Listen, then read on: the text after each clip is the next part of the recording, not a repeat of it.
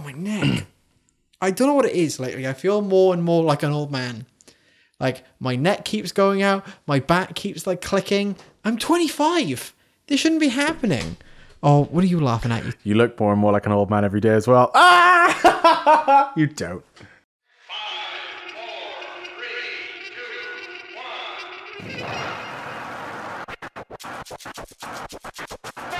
Hello, everyone, and welcome to another exciting edition of I Don't Know History.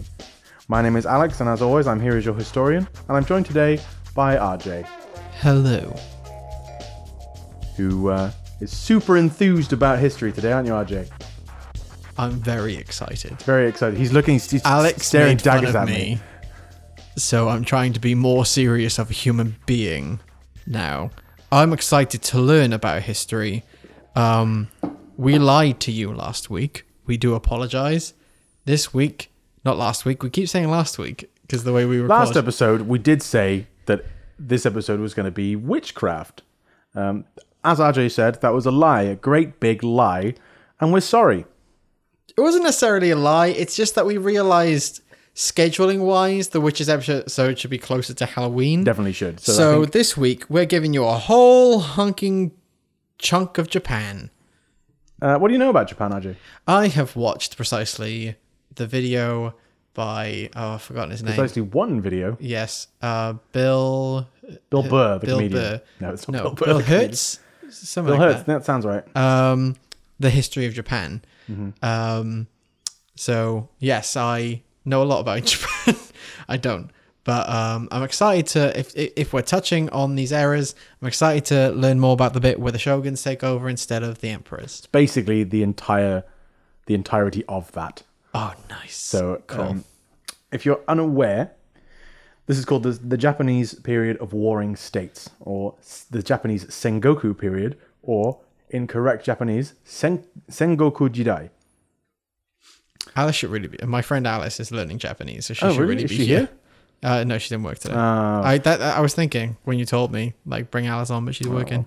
I want to apologize in advance to any Japanese people who might be watching this episode who's uh, Or anyone who cultural- knows Japanese and is getting frustrated at Alex's pronunciations. that I may butcher. I think my pronunciation on most things is fairly good, but it might be a little off, so please just bear with me because I'm not Japanese. Say chlangavelach. I'm sorry? Say chlangavelach. Klangavelach. Chlangavelach. Sorry, are you going Is it ch? Chlang. it Klang? Chlang. Klangavelach. Fair enough. I don't, I'm not, if you wrote it down for me, I'd be able to pronounce it much better probably. Chlanechli. Schlenetli. Hmm. Your chlers aren't as I'm, strong. I'm an Englishman. Yeah, you, you, It's not you've, you've adopted the English chl. It's not like a proper Oh, it's not.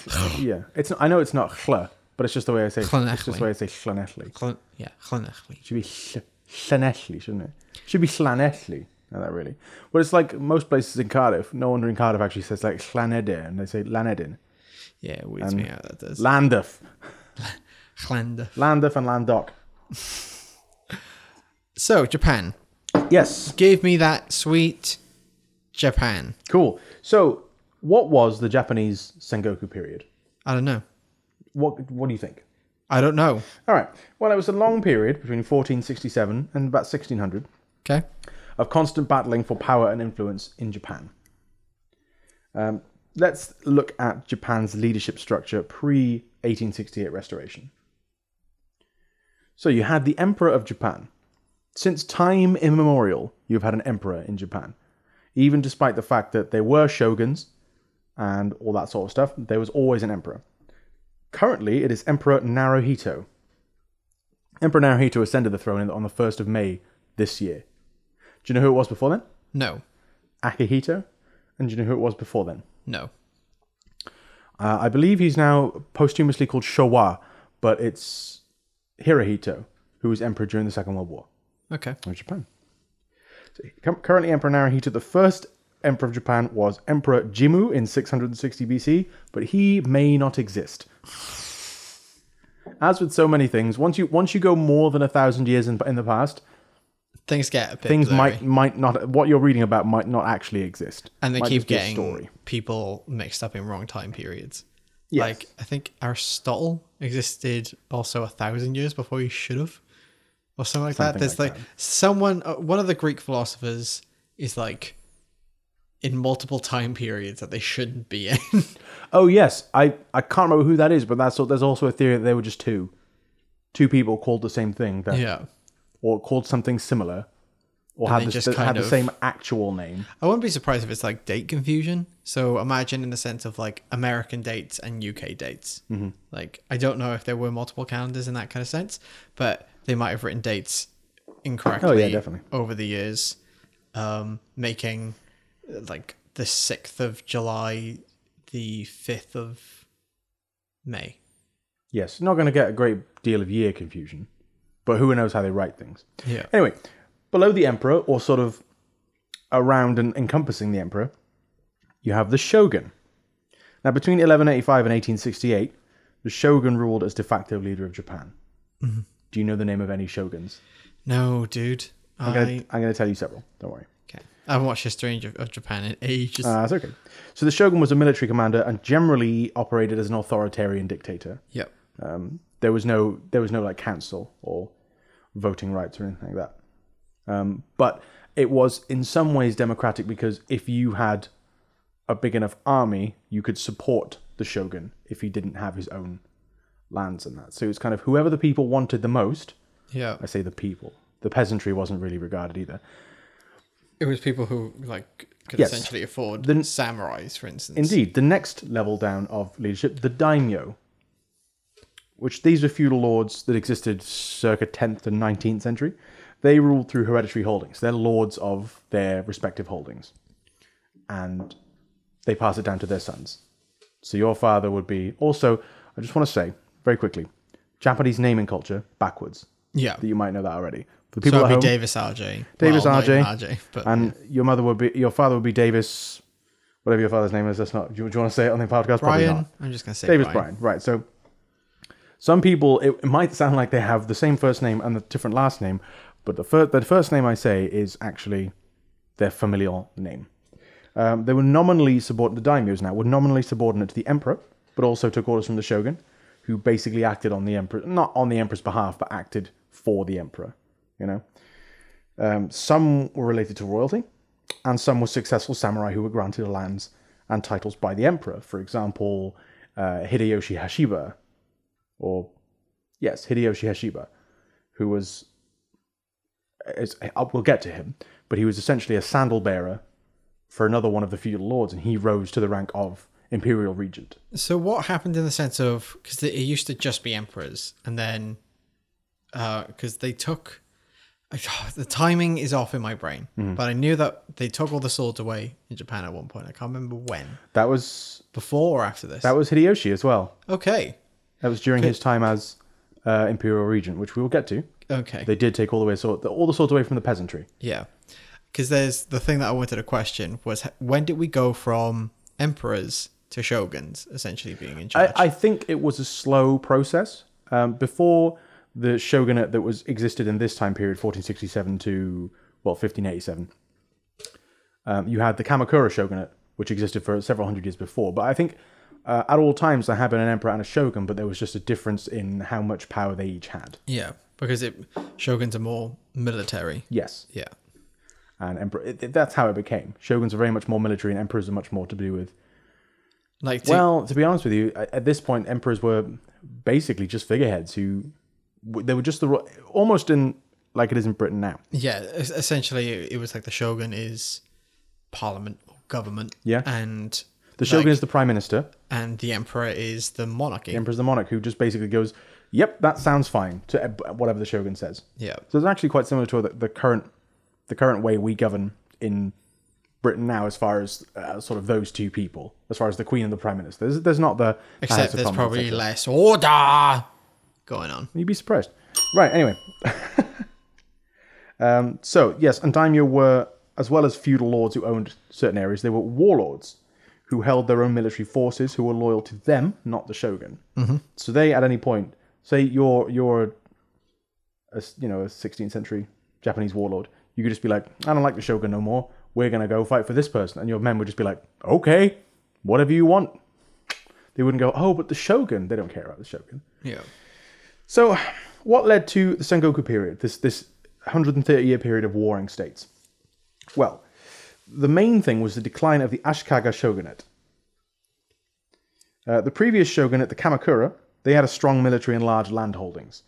So they ruled as much more of a military authority, whereas the Ashikaga had small personal holdings and was reliant on the prestige of its shogun.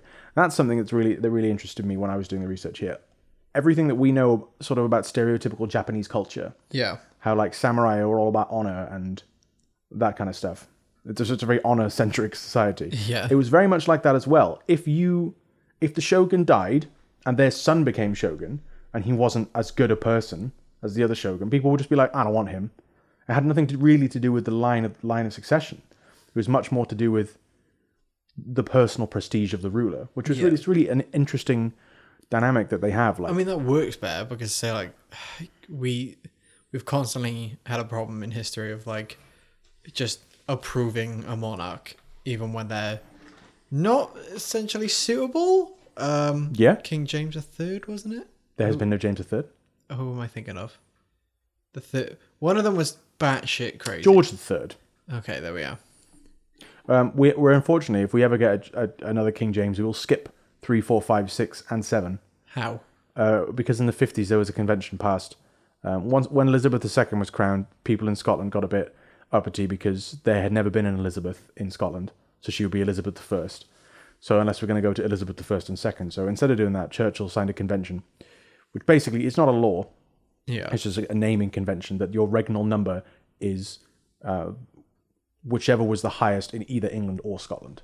Oh, fair. So if we got King King James of Eng, of the United Kingdom, he'd be King James the 8th and we'd skip in England certainly England and Wales we'd skip I wonder three if through seven.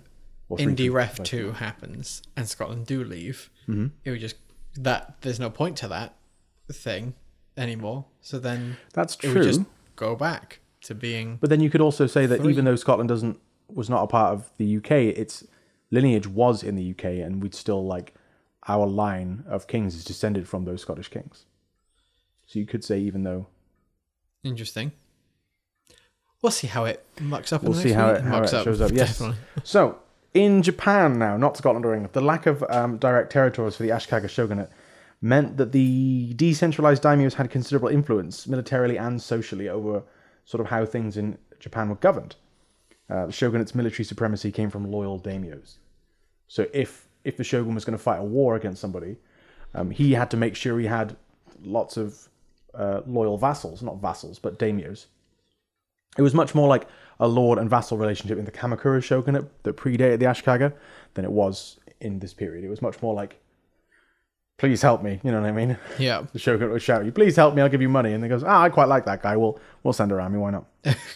um, they also derived power from their close proximity to Kyoto, the Ashikagas, the capital and seat of the emperor, who had a lot of their political and economic power assumed by the shogun. So I'm not 100% sure how this happened. There's not a lot of great sources, but it's kind of like the emperor's there and has all this political power, and the shogun, the Ashikaga shogunates, are there, and they just kind of go, uh, "We'll we'll do that for you, emperor. Don't worry about it." You know. So, and also there was a perceived weakness of the imperial family because they had attempted to, after the fall of the old Kamakura shogunate, there was uh, an attempt at restoration. I think it's called the Kenmu Restoration. I haven't written this down. Don't quote me. I just this is just sort of background knowledge I have, um, where they attempted to reassert their power as the real rulers of Japan, and that failed miserably. So still people are like, oh well, I guess these emperors aren't aren't anything. They tried to take their power back and they, they couldn't. So yes, and Ashikaga Yoshimitsu was the shogun uh, prior to 1408. Yoshimitsu, like the Tekken character, yes. Uh, and he was a very strong shogun. He was very well liked and he had prestige. But after his death, his son Yoshimochi, and in the following decades, there was infighting and dissension between Yoshimochi, who became the, the shogun, and his local governors, and succession issues surrounding the emperor. So this is how the Ashikaga shogunates are not, you know, that shows how they're not doing so well. Yeah. Ashikaga Yoshimitsu's power was based on his own personal prestige and how he how the daimyos felt about him. As soon as he went away, everyone started to think, "Oh, this this person in that family should be shogun. This person in that family should be shogun." There was no real at, this point, there was no real um, idea of taking the shogunate for yourself. You know, it, I suppose it was an idea with people, but no one really tried it because you also had to have em- the emperor's approval to become shogun. And if he if he'd chosen his family, that was it. They were they were the shogun. Um, in 1467, the Onin War broke out. This is kind of the the beginning of the Sengoku period. It's a great big war. So it was over in the shogunate succession.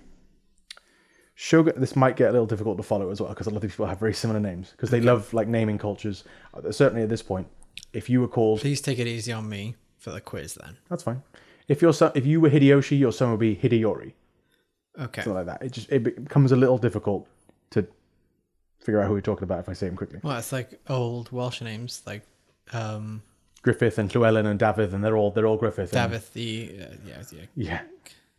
So, at this point in 1467, the shogun Ashikaga Yosh- Yoshimasa named his brother Ashikaga Yoshimi as heir in 1464. But in 1465, he had a son, Yoshihisa. Now, there were two daimyo, um, uh, Hosokawa Katsumoto and Yamana Sozen. And they were, interestingly, uh, father and son in law. Oh, And previously, they had been having disagreements over Hosokawa's power and influence. Hosokawa Katsumoto becoming a very strong daimyo, and Yamana Sozen wanted kind of wanted a little bit of the action. You know what I mean? Because he was he was the father-in-law, and also his house wasn't doing quite so well. And really, this this succession crisis of the shogunate really just gave them a larger theater to escalate their conflict. Mm-hmm. They thought, "Ah, I'm not really." You know, if if you and I were having a having a, a falling out, and they were like, "Oh, there's a great big boxing match on TV," let's just go to that and we'll have a fight there. You know, just to kind of escalate the coverage. I don't know. I don't know why. Just to get more people involved. I think that was the idea. Logan Paul and KSI. Round two. God, what a, what a what a world we live in, where people who make YouTube videos can uh, have white collar boxing fights and get a million views. Remember 2009 when it was like Natalie Tran and Charlie are so cool, like, and Charlie bit my finger, and Charlie the Unicorn. Charlie. The of Unicorn- Charlies, lot of Charlies. yeah. Just uh, it, oh, what I've forgotten the old Charlie saying. Just that uh, two time Charlie, or I don't know. I used to like llamas with hats. That was a good one. It got weird, got real weird towards the end. I really liked um the marshmallow one that he did. Do you remember? Oh, it's good. It's weird. They eat each other at one point. Oh, good God. It is So how do we get from that to, from the Onin War to that? because we said Logan Paul, and then I was giving an example how about how ten years ago things would be weird, like things were different on the internet. Do you remember either of the two names of the two daimyos we were talking about who were having a disagreement? Um, see, you've given me a problem now because I can't pronounce things for anything. So I'm not. I'm just going to lose this conversation because I'm too scared to say something. Hosokawa Katsumoto and Yamana Sozen. Okay. They might be in the test. Um, they had been having disagreements, blah, blah, blah, as I'd said, um, and the shogun succession gave them a larger theatre. So Hosokawa supported uh, Ashikaga Yoshimi, the brother, Okay.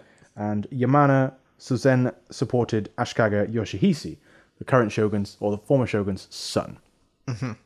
So, there was a war to decide the next shogun. Um, no side really won, but you could say that Hosokawa won because Ashikaga Yoshimi became the shogun, and he was essentially a puppet for the Hosokawa family. So you've got this this great, big, powerful family, the Hosokawas, who hilariously in 100 years don't exist.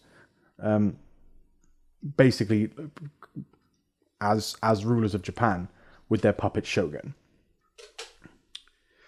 So that lasted for 11 years, and, utter, and the, the war, the war that is, lasted for 11 years, and it utterly destroyed Kyoto.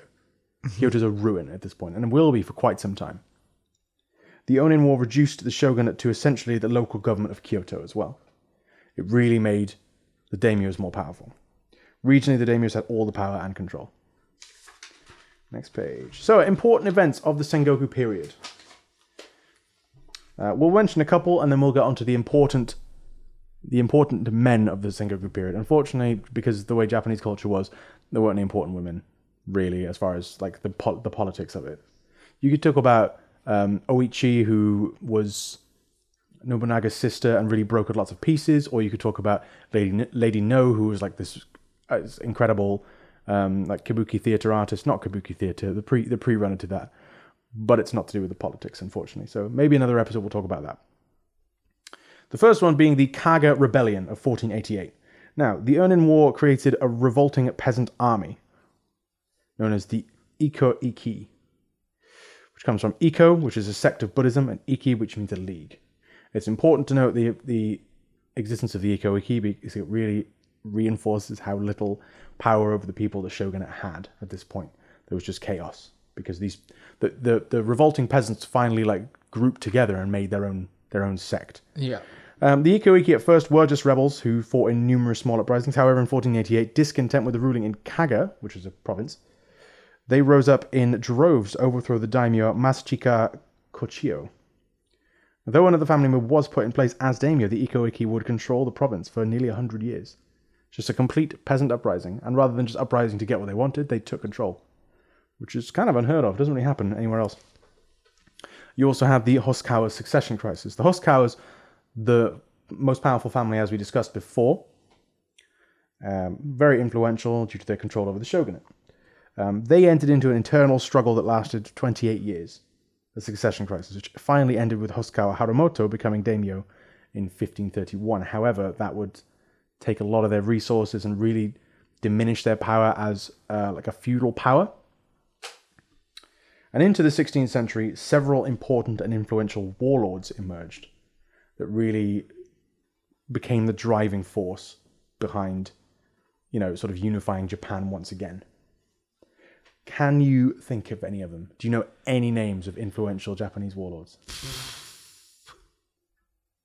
I might say them and you'll think of them and you'll know them. 'cause you might have Maybe I think I think that'll happen Okay. rather than me be able to say them. So there's three.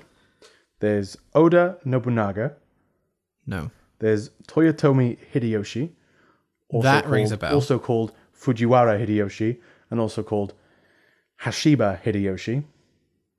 Uh, he was a peasant uh, to start with, so he had several names. Okay. Because as a peasant, you don't have like that regal name. And also Tokugawa Ieyasu, which might ring some bells. These are known as the three unifiers of Japan.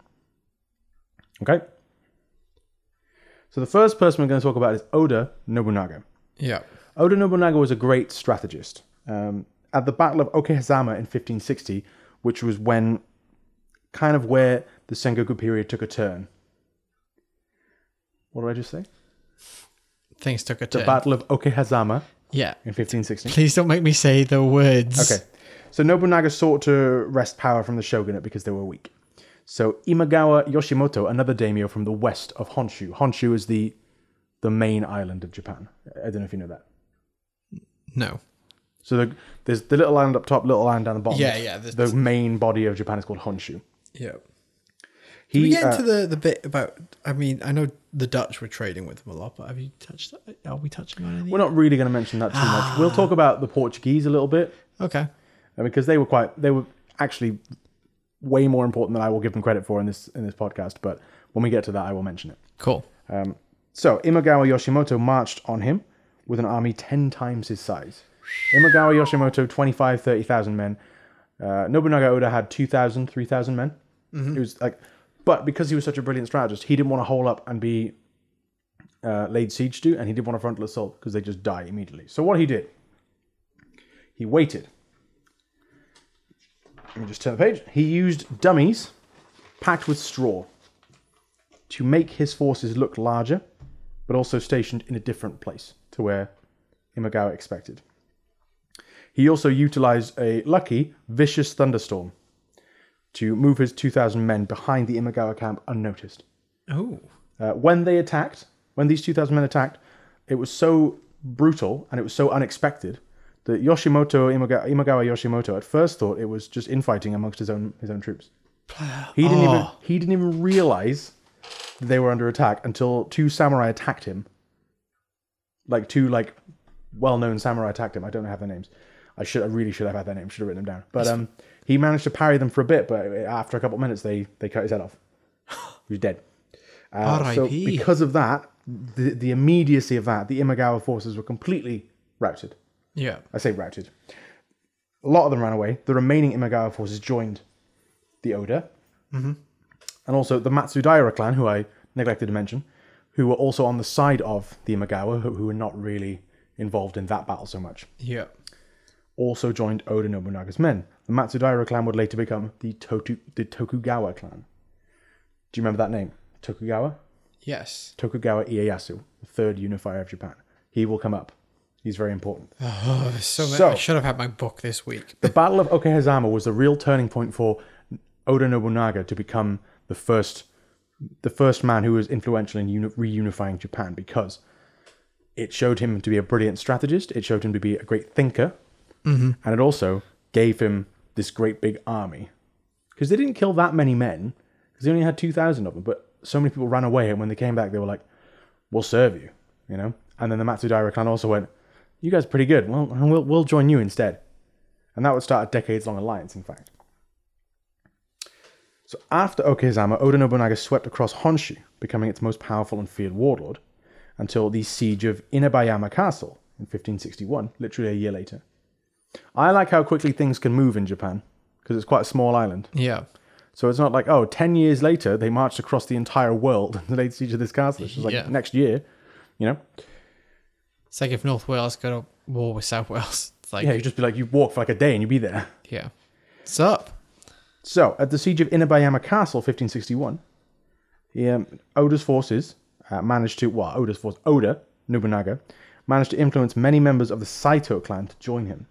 Um, a gentleman called Hideyoshi Hashiba, Hashiba Hideyoshi, sorry, was very influential. I've mentioned him as well. Yes. He was the, he's the second of the three unifiers of Japan. They all stem from this one guy, Oda Nobunaga. They were all served him originally.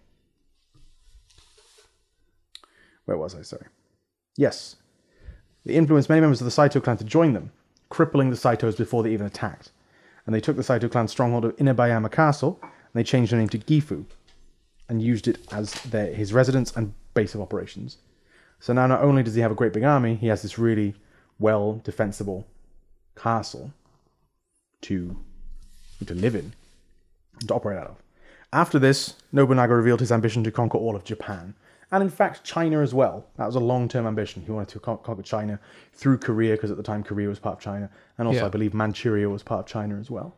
Um, Japan. Is it at this point all been essentially discovered? Not well, not discovered, but I mean in the sense of populated. Yes, Because I know for I I know at some point it was a case of it was kind of south and mid Japan that was pretty much Mm-hmm. a little bit slightly north there, but they just never bothered going Well, even more north. they'd been there before. European traders had been there before. Yeah. But Japan has always been a very isolationist settlement, a very isolationist country.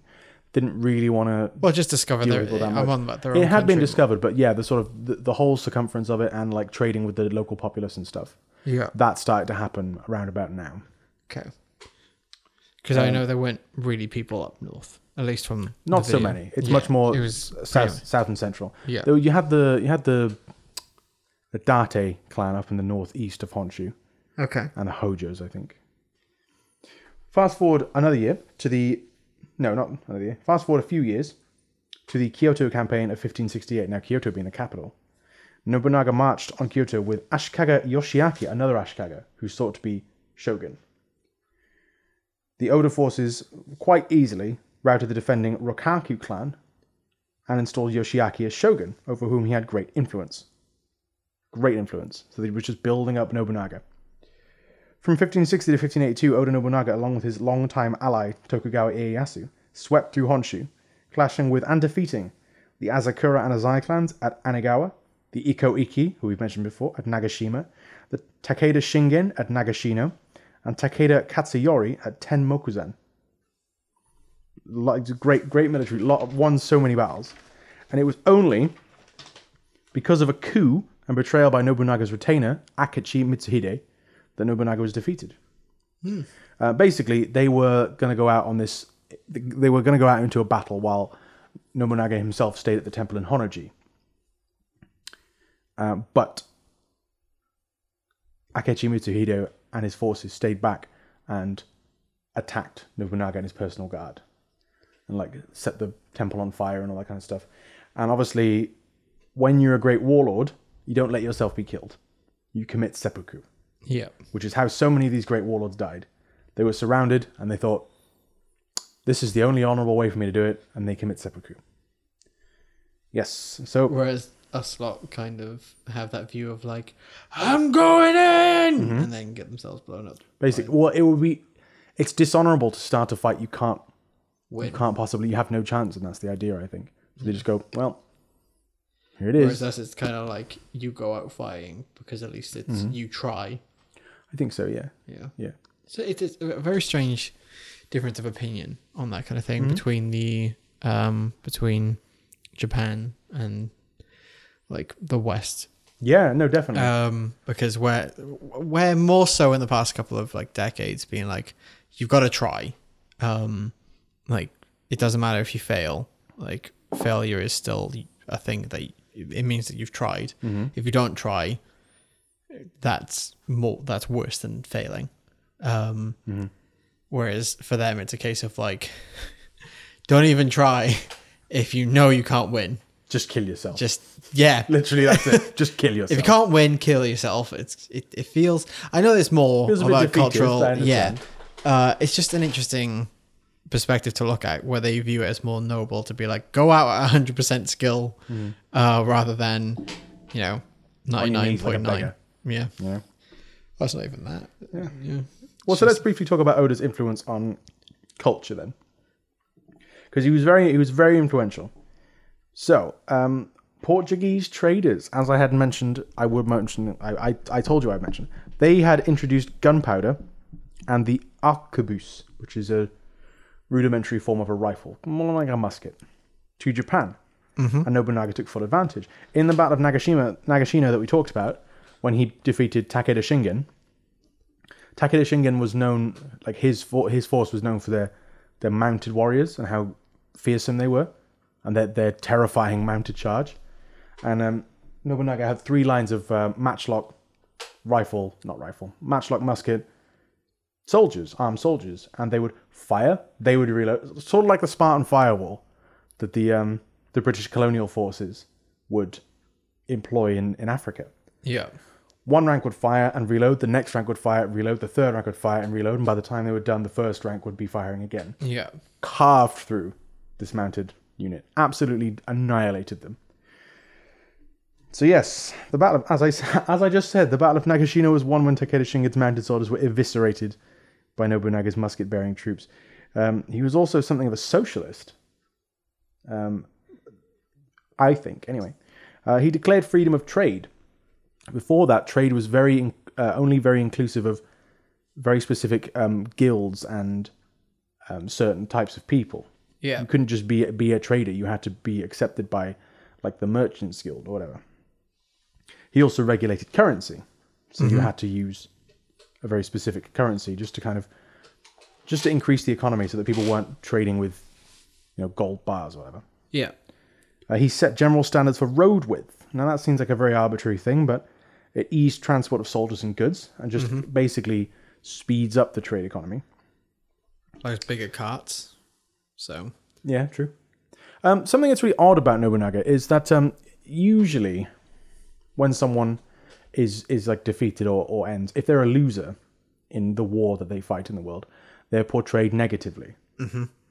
Um, like, let's say Hitler or Pol Pot or any of the dictators of of the 20th century. Oddly, his portrayal is very divisive.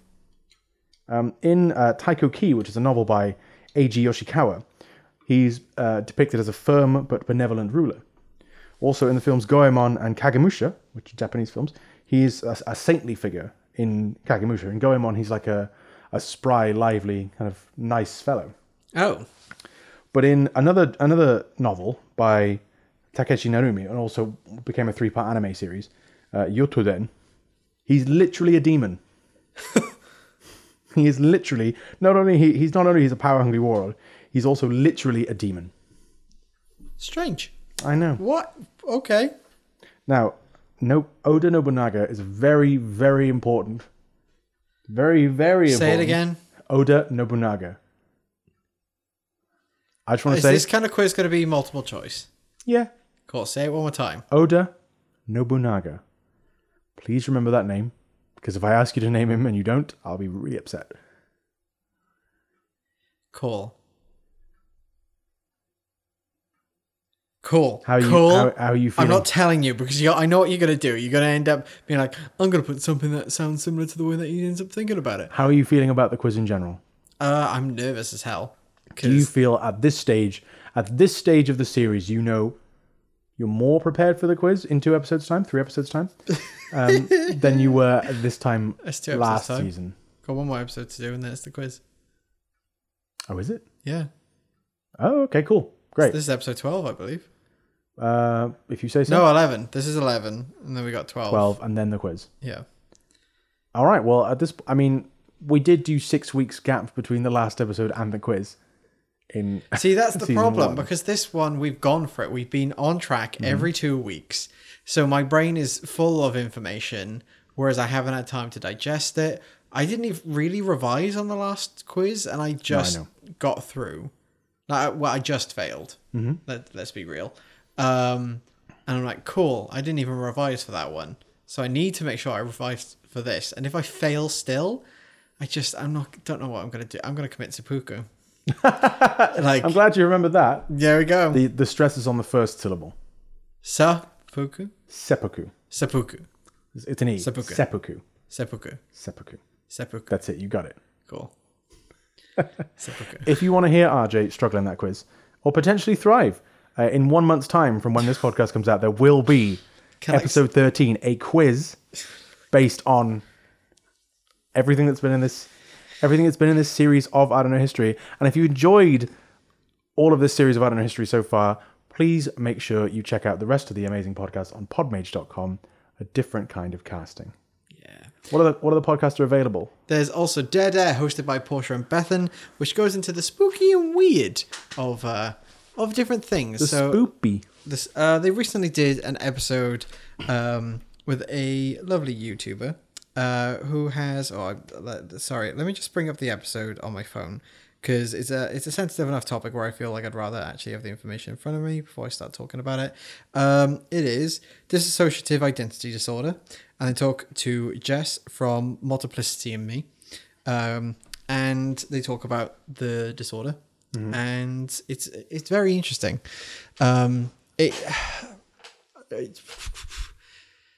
to to make it simpler for people, it's multiple personalities. Um, so I, if you're interested in knowing more about that, um, go listen to the latest episode of Dead Air. It's very interesting, uh, as well as it's it's not normally what the podcast is about. Uh, they they've done stuff like the um, the dark web. Um, Robert Ripley, Mothman, But I Krampus, the Bermuda Triangle. Is- is- They've got a nice range of things that are creepy and informational and kind of weird things that have happened in history. And they ended up doing this really cool interview with Jess. Dissociative, ide- dissociative identity disorder, I suppose, in a way, bear with me here, does kind of fit the theme of Dead Air. Because Yeah, no, I agree. In, in Dead Air, it's like they talk about things that people disagree on their existence, which DID is, is, is the same. A lot of psychiatric professionals, I don't think, can agree that dissociative identity disorder actually exists. Yeah. They think it's a combination of other things. Am I correct? I'm not like I'd advise listen to the episode if you want to really get into in, into the deep of it. Okay. To be fair, um, but yeah, I, I get where you're coming from, and yeah, it is it is one of those things. Um, but it's it, it's mental health isn't in general isn't looked at great like very greatly by the medical community, shall we say, compared to like the actual people who look at mental health.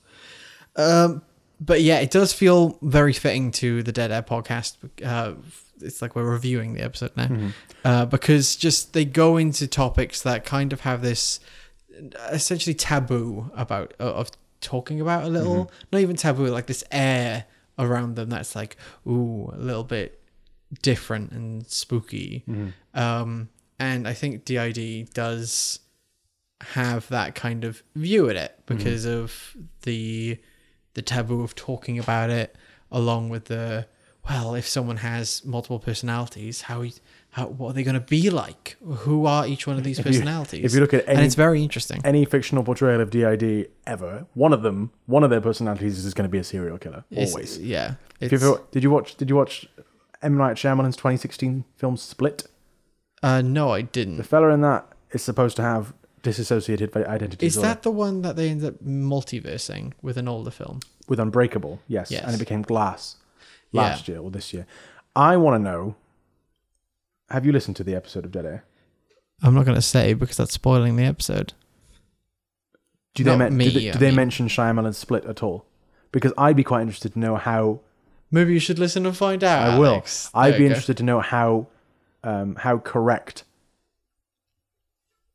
Um, the idea of the, the character Kevin Wendell Crumb is to someone with disassociative i- identity disorder. Like I don't know whether it's Hollywooded up at all or if it's It's always going to be you know? Oh yeah, of course it is. But I don't. I want to know how Hollywooded up it is because yeah, that's the only give the real exposure. I have to it. Yeah.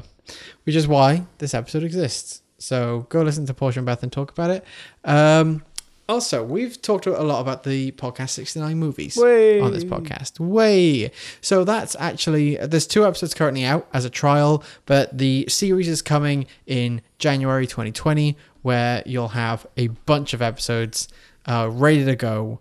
So that's that's happening with 69 movies along with we're going to tell the people now because season 3 is wrapping up and when is season 4 season 2's wrapping up not season 3 I, keep was, doing it I was thinking, what I what podcast it. are you talking about? Season two is wrapping up on I don't know history. So when is season three happening? Me and Alex have talked about it, um, and we have agreed. I'm worried I'm dropping myself in it now, but it'll be out February 2020. So we'll Pretty sure that was right. I was Yeah. going to say either January or February. it's February Okay. because then yeah we've got more time to to work on a few different things uh, Mm-hmm. for season three, uh, along with few other things that might happen. We don't know. We'll see. Uh, but keep an eye on our Twitter, which is at historyidk. Just about to say, if you have any suggestions for season three, please, please make sure you drop them to at History IDK because we really appreciate them. I really appreciate them. And if you'd like to support I don't know history, please go to patreon.com forward slash podmage and choose the bless I don't know history option. Or if you want to support Podmage as a whole, choose bless Podmage. Thank you very much. Do you have an advert? Uh, no. Oh, okay, don't worry. Well, I'll just crack on with uh, Sengoku period Japan. Uh, what do you remember from before the outbreak, RJ? Uh, the- What's the guy's name? I can't pronounce them. Try. I'm sorry. Try, it's fine. Remember the guy who I said, remember this guy's name? He's really important. What's his name? Oyuda. Oh, uh, this is what I mean. I can't. It's Oyuda. Oyuda. Okay, let me let me help you. Oda. Oda? Yasha. Nope. No. Was the, the opposite of yes? What? The opposite of yes? No. The main the main antagonist in the late series of Dragon Ball Z? I never watched Dragon know. Ball Z. Okay. What do you do, what do you say when you jump out at someone? Ah. When when you're dressed as a ghost? Boo. Okay. Um Nabu. no no no boo. Nobu. And a more casual way of saying no. nah. Eh. And what what what sound do babies make? Why? Well, what? Uh, it's, also, Ah. it's also a Queen song. Um. Gaga.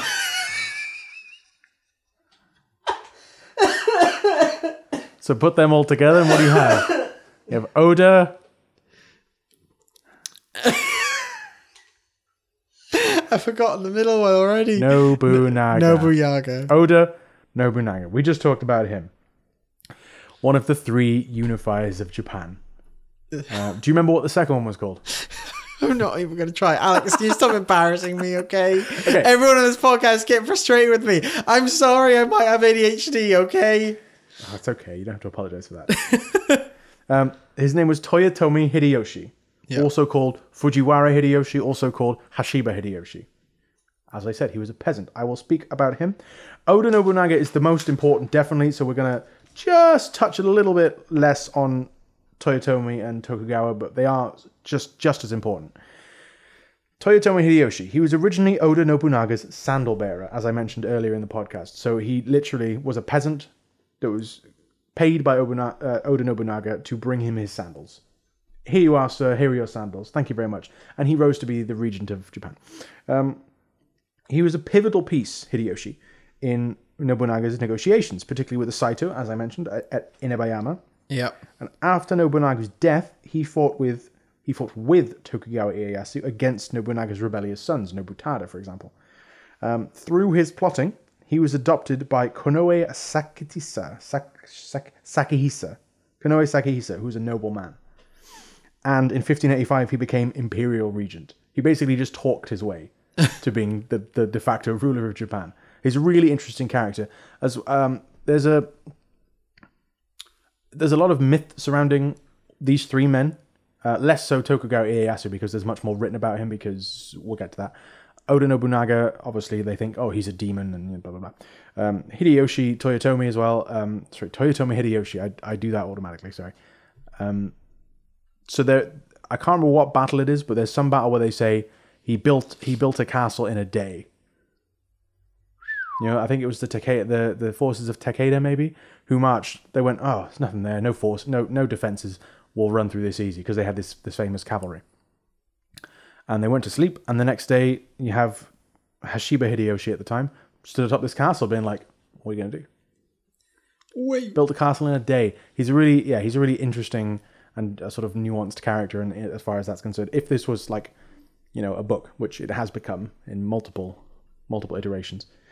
Um, yes, in 1590, he defeated the Hojo clan at Odawara to end the Sengoku period and unite Japan.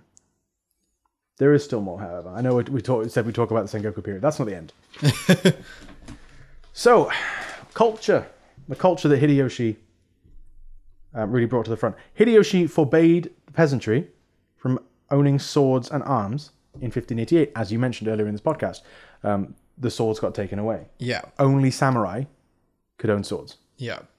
And only rich people could get samurai. Do you know why that was for? Um, stop rising up or Yeah, it was like that? essentially to stop peasant revolts Yeah. and ensured stability for other daimyos. Hey, He also banned. So rich people have samurais to defend their Mm-hmm. like places and wealth Mm-hmm. essentially. And oh, you want to rise up? Kill them. yeah, the peasantry had Yeah. nothing, which is interesting. Um, he also banned Christian missionaries. Oh, Yeah. In order to exert uh, more influence over the increasing number of Catholic warlords who were called the Kirishitan, which I believe is a bastardization of the word Christian. okay. Yeah. Interesting. That's that. so weird because I, I knew so like the Dutch went over and this that and Mm-hmm. the other. Um, did the I can't remember if it was the Dutch or the Americans that went over to begin with. I think it was the Dutch that went well. over that were like, "Have you heard of Jesus? And they were like, no, have you heard of Buddha? Have you heard of Jesus?" Though, but I can't remember if it was the uh, the Dutch or the Americans that did it. Could have been the British as well. They were well travelled. I mean, I'm not surprised. Yeah. Let's not forget the Empire. Well, they weren't Catholics at the time. This is, this is post. This is this is what 1588. This is post 1517 Calvinist Revolution. True. So there would have been Protestants and Catholics. So it may have. It, it's more likely to be a European nation. You're right. Yeah. Question. I was just thinking about this is kind of off topic, like bonus content, I guess. Um, I was just thinking because you said British, I thought of the British flag, Mm-hmm. and back then the British flag was the same, I believe. No. Um, no. What? well, Britain didn't exist. Oh right. Sorry, I should have said English. Okay, fair enough. Okay, I hear British, and I was like, but as far as I'm Yes. aware, the British flag has always been the British That's flag. that's my mistake. It was England at this time because England and Scotland became one kingdom in what year, RJ? Oh, Alex, do one. 1707. Go do one. The Acts of Union of 1707. Why would you Sorry, do that to me? Go on. Um, I just want to prepping you for know the quiz. what is the longest running flag still to with a country that's still Oh my Going. goodness. Because say like America changed their flag. I mean, with uh, according America's- to the stars, America's flag- their flag has been Is only what the- America's current the current iteration of America's flag is like 70 years old. yeah, and the Welsh flag is only what 70 years old currently like in that. its current format, which still had the dragon before it, but had more of a white background. You know what, RJ? I don't know. It's an interesting question Mm-hmm. because they're like, you'd think, you know, after an empire falls, the flag kind of stops being a thing Mm-hmm. Yes. and their new one is slowly into it, in, Well, like put yeah, in. the flag of Japan is only as it is for, for about 70 years, 1945 as well, because before it had the, it was the rising sun. Yeah.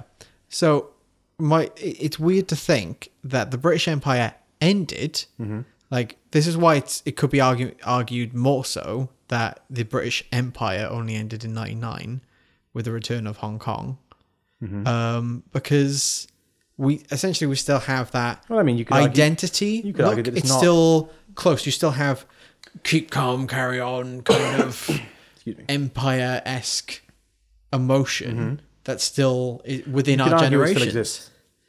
It's The queen's still the queen of, you know, Anguilla, which is which is if you're born in Anguilla, those by the fact it's in the Caribbean, you get a British passport.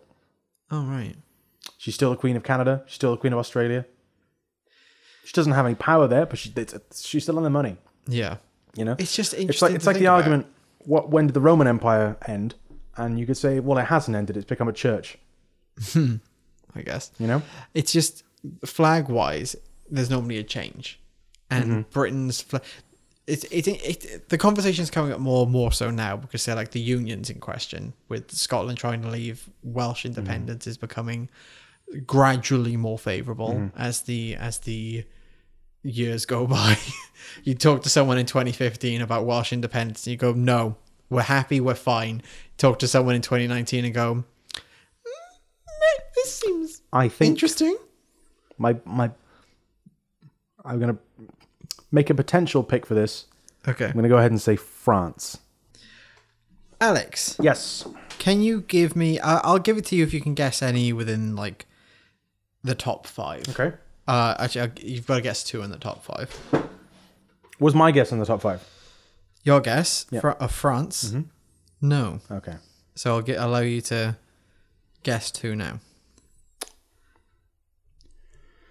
Oh, blimey. Okay. Um. hmm.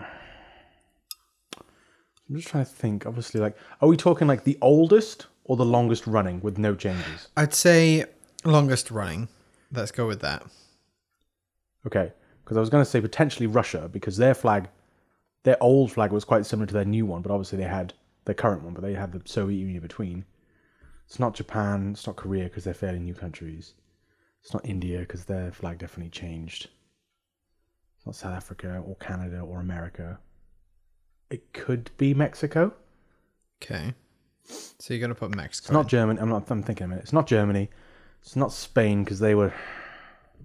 Their flag was different before the nationalist revolution of 1936. Um, it's not China because they were nationalists. I don't. It, it could be. It's not Iran. I know that. Um, It's like the opposite of that song from uh, Animaniacs. Instead of the, all the places in the world, it's not these places. all in the places world. that it's not. Um, all right. So you didn't. You didn't tell me whether or not France was in the top five, did you? I You say said it's not. So you- you're saying you've said Mexico. No, I'm, I- I'm going to redact Mexico because Mexico, you know, didn't exist that long ago. It was New Spain, and before that it was the the Incas and the Olmecs. I I feel like it might be, it might be a Nordic country okay. because they've existed for a long time. I would guess Norway Mm-hmm. because they, but I don't know if that Nordic cross was there for a long time. But I know that Norway is a very old country, has been around for I'm gonna push you for time. Well, I can hear the cat. Yeah, there's a cat outside my door. Like, All right. there's a cat that has fallen in love with us, and I, it belongs to someone across the street, and I can't take it in because then it will always expect to come in. So I have to be firm. It's like a baby crying. I have to be firm. Okay. My first guess is Norway. Norway, okay. Second guess. My second guess is um really really old countries. Uh Greece. Okay. it's almost definitely not Greece, but At number 5 Mm-hmm. Albania, Albania. Oh, okay. 1443. That it's guessed that it was established. Uh, right, but one. wasn't wasn't Albania part? Wasn't Albania part of Yugoslavia? No, it wasn't. It wasn't part of Yugoslavia. Okay, don't listen to me. number four, Denmark, Okay. 1307 or Yeah. earlier. Uh, That makes number sense. Three, Latvia, Latvia. 1280. Wait, wait, wait, wait, wait. But their flag was the flag of the Soviet Union for several years. Is it back in use? This flag? That's the thing. Because that's Which how. flag? Let me see. Yeah.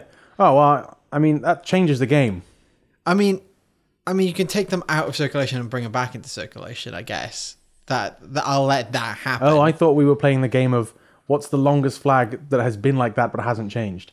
Uh, well, yeah, by changed, I I kind of mean like permanently changed. Okay, fine.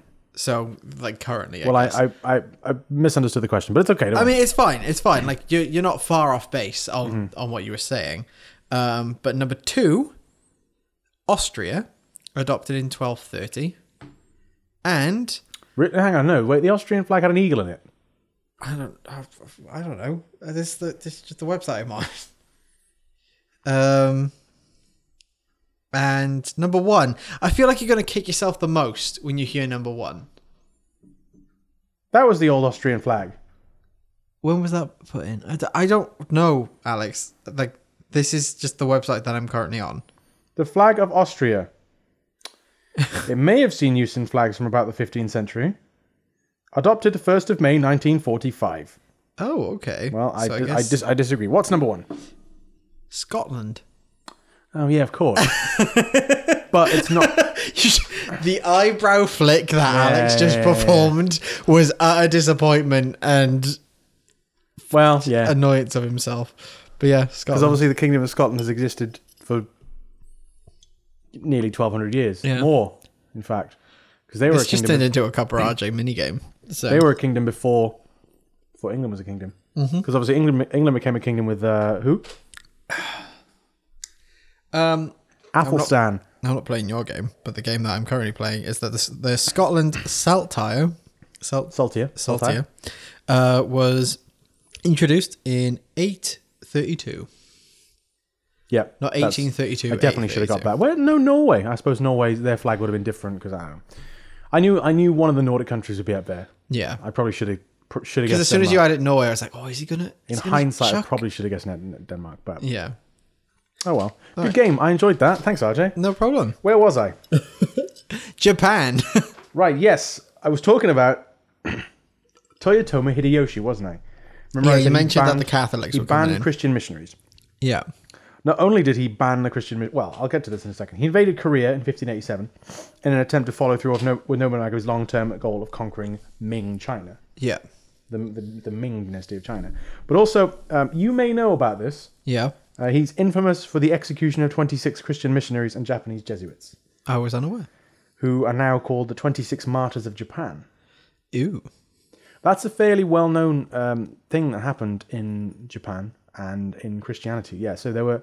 I'm surprised it wasn't, didn't come up in that video. It is interesting. There were 26, um, 26 Christians in Japan essentially, and they were killed for being Christian. Christians because obviously it was a, it's a Shinto Buddhist country at the time, and it still is now. But a lot more Christians, and it was um, it, you know kind of outrageous uh, in the rest of the world that this is, this happened. And I didn't know until I researched this that it was Toyotomi Hideyoshi that did that. I suppose I could have guessed.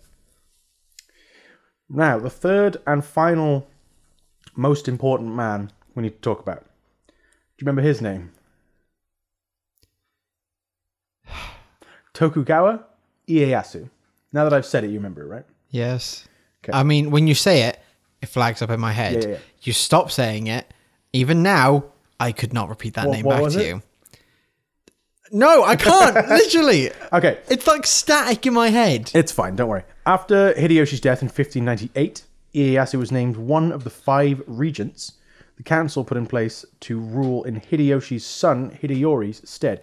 It's interesting to note that in 1587 or 1587, 1567, I've forgotten the, the year. The year the shogunate no, Nobunaga destroyed the shogunate. It was gone. The Ashikaga family was gone. Didn't exist. But in this gap, there was not, there was no shogun. There, there basically was. It was basically Nobunaga and it was basically Hideyoshi, but they did not, they were never given the title of shogun by the emperor. So when Hideyoshi was ruling, he was the imperial regent. I think probably because the regent was too young. The the emperor was too young to name a shogun. In 1587, he invaded Korea. I already said that. Tokugawa Ieyasu. Sorry, I got a bit backtracked. Tokugawa Ieyasu. After Hideyoshi's death in 1598, he was named one of the five regents mm-hmm. the council put in place to name in Hideyoshi's son Hideyori's stead. However, as you can probably guess, when a bunch of powerful men are asked to not hurt each other, um, they can't do it. This did not go as planned. One of the one of the other five regions. Hang on, we need to get rid of this cat. I just it won't shut up. And that is the cat dealt with. That is the cat out of the bag. Well, it was a very nice cat. It is a very nice cat, and for long-time listeners of any of my podcasts, maybe I have mentioned it on I Don't Know History because I won't shut up about how I used to hate cats. But I mean, that's the point. I used to hate cats. Uh, I I somehow had such miraculous growth this year that I love cats now. Not love, like cats. You tolerate cats. Where were you, Alex? I think I believe I was talking about the uh, the five regents. Yes, one of the other five regents that were ruling in Hideyori or Toyotomi Hideyomi's stead was called Toshiie Toshiie Maeda. It's a difficult name to say. So it's a difficult name for me to remember. T-O-S-H-I-I-E. Toshiie, I think it's Toshiie Maeda. He died in 1599, and he was the the most influential of the five, other than Tokugawa Ieyasu. And Ieyasu took like took this opportunity to take control of um, Osaka, the residence of Hideyori, Yeah. and basically become, you know, be able to influence his child and make these decisions for him. Mm-hmm. So the three other regents prepared for war because of this act. They weren't happy about that at all. Eventually, this led to the emergence of two factions, Interesting. basically. Those loyal to Toyotomi Hideyori Mm-hmm. and those loyal to Tokugawa Ieyasu. Um, and eventually, in 1600 AD, they met at Sekigahara, which is a very important battle, which I might bring up in the quiz. So remember this Sekigahara. Seki Sekigahara Gahara. Seki Gahara. in 1600. Cool. Tokugawa Ieyasu's army was victorious, and Tokugawa Ieyasu, after this, was de facto leader of Japan. And, furthermore, in 1603, Emperor Go Yozei, we're finally getting an emperor mentioned, named Ieyasu as the new shogun. So finally, we have a shogun again. He was only shogun for two years, however. now, listen, Yeah. he didn't die. In 1603, he was named shogun. In 1605, he abdicated to Why? his son Hidetada, Okay. though he remained basically in control of the country. Now, there are many reasons. Not many people like people don't know 100% why he abdicated, but it could be because one, this was to encourage a smooth transition, so he could still be in charge while people got used to the idea of Tokugawa Hidetada becoming shogun. It could also be that he didn't, you know, he was a warlord first and foremost. He didn't really get on with all the kind of the busy work that being the shogun really entailed. Yeah. It's probably why people like No- Nobunaga and Hideyoshi didn't do it. Um, and yeah, he just wasn't suited to the role, and he just kind of he just I think he understood that. So he was shogun, but for a very short amount of time. Um, Tokugawa Ieyasu's crowning as shogun in 1603 ushered in what's called the Edo period. Now, the Edo period is a 250 year uh, year period of political stability, which is is characterized by the shogun leading the country. There is an emperor, but they're basically subservient to the shogun. It only ended. In, I, I when I learned this maybe a couple years ago, when I was like you know just first sort of getting interested in Japanese history. When I learned that this only went away in 1868 in the Meiji Revolu- Restoration, Yeah. blew my mind. The fact that as far back as only like 150 years, there were shoguns. Weird. Because like America. Wait, what year? 1868. th- America like was an actual Mm-hmm. like thing thing at that point. America had a president. Oh, it would have been the Europeans that brought the brought Catholic, um, just Christianity over, not the Americans. Uh, with that date line, then, um, yeah, just weird. Mm-hmm. Um, because like the American Revolution was going on, like well, the War for Independence, um, I should say, had just Battle of Independence, not war. Well, the Civil War yeah, had finished at that point, three years earlier. Yeah. Weird, isn't Hmm. it? It's not. Ju- it wasn't just America was like just getting its feet. It Yeah, had yeah, gotten yeah. its feet It's- and fighting off It slavery. is- it is odd to think, and slightly jarring to consider that at the same time Lincoln was the president, there was this old Japanese culture that still existed in Japan. Because we view shogun. that as such an old, old We do. thing. We view it as something like You know, for, fif- for 16th century. Asian countries in- know? in the sense of like 1032 kind of. That's Mm-hmm. how our culture views it. 1185 when it began. Yeah. This the idea of a shogun. So strange. It is odd, and I think in general, J- Japan's culture has still remained very separate from the rest of the world. While we do get much more of it, we have manga and anime and mm, Japanese food and stuff. I don't want to be stereotypical. Those are the only things I really know about Japanese culture. Do you know anything anything else about Japanese culture? Uh, I'm big. I'm getting into Terrace House, which is a show made in Japan. Um, it is now on Netflix. Um, it is great. It's, it's been out for years, and now Netflix have brought it over, uh, helped fund it to get it back in Japan, and they've brought that over here now. And it's a very good show. It's like Big Brother, except they're normal people and they're not egocentric. You've they're kind of nice and it's just a fun time. There are sometimes people on there that you're like, oh, go away, Brad. Um, Brad. Except it's not Brad. Or Um, like Morimoto or something like that. uh, it's- yeah. Morimoto-san.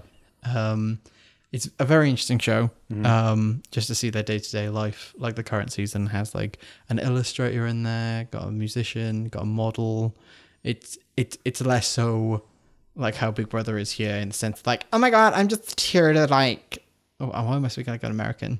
don't know. It's a British show. Yeah, right. Jord, I can't. Can I do a Geordie accent? Can, can you give me a Geordie accent to like work off? Uh, mate, Mate, mate. I'm just gonna get me some uh like. No. f- I, I, It's Ant and Dec. They're can't- I can't do it then. Uh, What what's what what phrase do you want said? uh, just essentially say, I'm here to. no, I'm not gonna say it. Everyone knows what I'm gonna say. All right. Um, Well, anyway, but stuff like that is coming through. Um, Alice is learning Japanese, as I said Mm-hmm. uh, to you earlier, um, along with Japanese food's really good. Like we have a lot more Japanese restaurants here, like That's true, like, Wagamama's. Wagamama's is big. Yo Sushi is huge. big. Matt's Mount Fuji in Cardiff as well. It's good. Yeah. Been there. Teriyaki. Mm. Oh, barbecue teriyaki is amazing. Anyway, carry on. Yeah, there are. Th- so, what are we talking about? Yes, the Edo period. Yeah, you were saying about There's how a nice, nice thing I read. I can't remember where I read it. That talks about the three unifiers of Japan. Mhm. Um, Nobunaga pounds the rice cake. Hideyoshi kneads the rice cake. Ieyasu finally sits down and eats the rice cake. Basically, how those three men, like, or those two men, like, really paved the way for the Tokugawa shogunate to take power. Like Oda Nobunaga, probably the one, probably the most influential person. it's planting a seed in a garden you don't see. Exactly. So like Exactly. I plant the seed, my son or daughter Your grandson like uh waters to eat the, fruit. yeah, what is the, waters it and then my grandson eats the apple. Mm-hmm. For normal people, the Sengoku period, as far as I know, was a lawless time, kind of like the Wild West, uh, with little to no centralized administration and regional daimyo so focused on power and expansion, the general peasantry were kind of forgotten about. And obviously, we talked about the Ikko-ikki before and how they, they rose up against this kind of feudal class. That's why. During the Sengoku period, it was like, oh, have the peasants got corn? No. Have my warriors got swords? Yes. Excellent. You know what I mean? That's more what the focus was. Interesting. That's all I have for you today, RJ. Oh, I got some recommended reading. go for it. If it. you'd like to, if you or the viewers at home would like to look up some of these books, Listeners. uh, a new book that I managed to say get my hands on, get my eyes on, I should say, is called Sengoku Jidai: Nobunaga, Hideyoshi, and Ieyasu: Three Unifiers of Japan. By J- Danny Chaplin came out last year. The Making of Modern Japan by Marius Jansen, which came out 11 years ago. And The Battles of the Samurai by Stephen Turnbull. Good books. Read them. And Super if fun. you're not into that kind of thing, watch Terrace House on Netflix. New season just out. Or, if you're not into that kind of thing, you could watch The History of Japan by Bill Wurtz. Bill, Bill Wurtz. Bill there we go. I did check mid episodes. Nice shout out to Bill Wurtz. He's a cool guy. You talked about Bill Wurtz's uh, videos before. yeah, for the history of the entire world, I guess. That's it. The history of the entire world, I guess. I have seen parts of that. It's very good. Um, he, I, I want him to make another comeback. He didn't make a big video last year because three years ago he made History of Japan. Then two years ago he dropped History of the entire world, I guess. And then last year he didn't drop anything. Some of my favorite history channels on YouTube are, uh, well, one of them is certainly is History Oversimplified. Yeah, you told me about that one. Yeah. History Oversimplified is good. Gives you a nice baseline, um, baseline knowledge of history in general, where you can take that and maybe come into I don't know history with a little kind of, a little knowledge. You can get a slightly deeper dive. Depends on the episode. me and um, Alex also both like this isn't going to really involve Japan, but if you also like just weird niche kind of there's British stuff in it that it does talk about maps. you know where I'm going already. Uh, Jay Foreman, like they talk about maps with map men. Uh, they go through time zones and like why does China um, have one time zone Because they're though- stupid. uh, like the sun would be like rising at 4 a.m. Oh, not 4 a.m. Like 2 a.m. Mm-hmm. Depends where you are. somewhere. Yeah, exactly. Um, and Brit- like people who are below China are like really bringing the new year long bef- after the brings in my uh, brings in my second love, which is geography. Really big fan of geography. Maybe one day we'll do IDKG. I I don't know geography. Well, I'll quiz RJ about. when I finally Oxbow know Lakes. when I finally know history, you can finally bump me up in geography. Did you did you know that I nearly had a B, uh, a C in geography? I was, I think, a very few marks away. A And they were like, yeah, and they were like, get this remarked. You might be able to bump it up, but it'll cost you twenty five pound to get it remarked. And I was like, will I get the money back if if uh, they they mark me me, up? B. Yeah, and they were like, yes, you'll get your money back. And I was like, so if I don't, I'm down twenty five pound, and I've definitely got a D. Let's see. I think. Oh god, no, I think it was a D, but I was so short from getting a C, um, which would have yeah, would have meant I left school with five GCSEs, not four. I got a B in geography. I was devastated. I wish No, I had because it. like I don't mean all I remember from geography is stalagmites go up and Uh-huh. stalactites go down Yeah. because tights go down. Yeah. and I'm like, but But they also tight- go up. Tights go up. Are you just being pervy? Stalactites hang tightly. Stalagmites stand mightily. I think that's better. Anyway, if you've enjoyed this episode of Don't Know History, please make sure you follow us on Twitter at HistoryIDK. And also make sure you check out all the amazing podcasts at podmage.com. A different, kind, of casting. Also, if you'd like to pledge to the podcast, please make sure you, sure you check out patreon.com forward slash podmage. Anything else? Have I missed anything? Uh, you gotta ask me something. So I do. RJ, do you feel like you know a, little bit more about history? I feel like I know a little bit more about history. Thank you very much and goodbye.